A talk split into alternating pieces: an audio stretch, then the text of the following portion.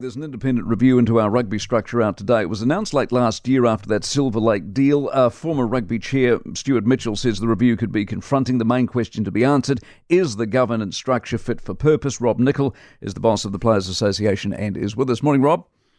Good morning, Mike. You guys sort of wanted it. This was all part of your negotiations, wasn't it? It was some. It was one of the one of the good things to come out of all those discussions. And you know, when you say you guys, we we've all brought into this, and you know, New Zealand Rugby are leading us through it. It's an independent panel doing the piece of work, but um, an incredible, I think, positive thing for the game to be doing, and the right thing for the game to be doing. Do you know what's in it? No, I don't. Um, and this is one of the interesting parts is it's it's open and transparent. So we get a copy the same day as the rest of the New Zealand public, and the same day as New Zealand Rugby themselves in the provincial union. So that's a that's a really good thing. Is it going to clean the board out? Do you think?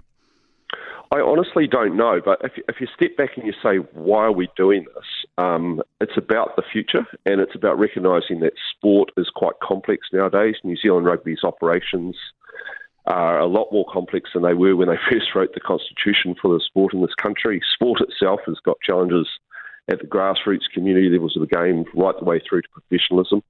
Um, so, you know, there's challenges, but there's also wonderful opportunities in the future. We want rugby to thrive in this country and be remain relevant. And and to do that, we need to ensure we're appropriately governed. And that's what the purpose of this review is, is to say, you know, are we sure that we've got the board with the required matrix of skills and experience and qualifications? Well, and, let me flip the question. The let me flip the question. Yeah. If they came out today and said this rugby board, this union, fantastic, gold standard, would you be disappointed?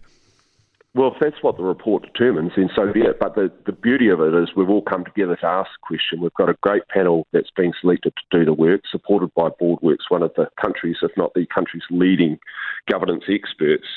And um, and at the end of the day, if they come out and say it is purpose, that's great. Alternatively, and I suspect what they will do, they'll come out and they'll say sport has changed, New Zealand rugby's operations have changed, yeah. we can be better, and that's. I think that's what it's not just rugby in New Zealand, but I think other sports will look at this review and the outcome and say, you know what, we should be doing this kind of work.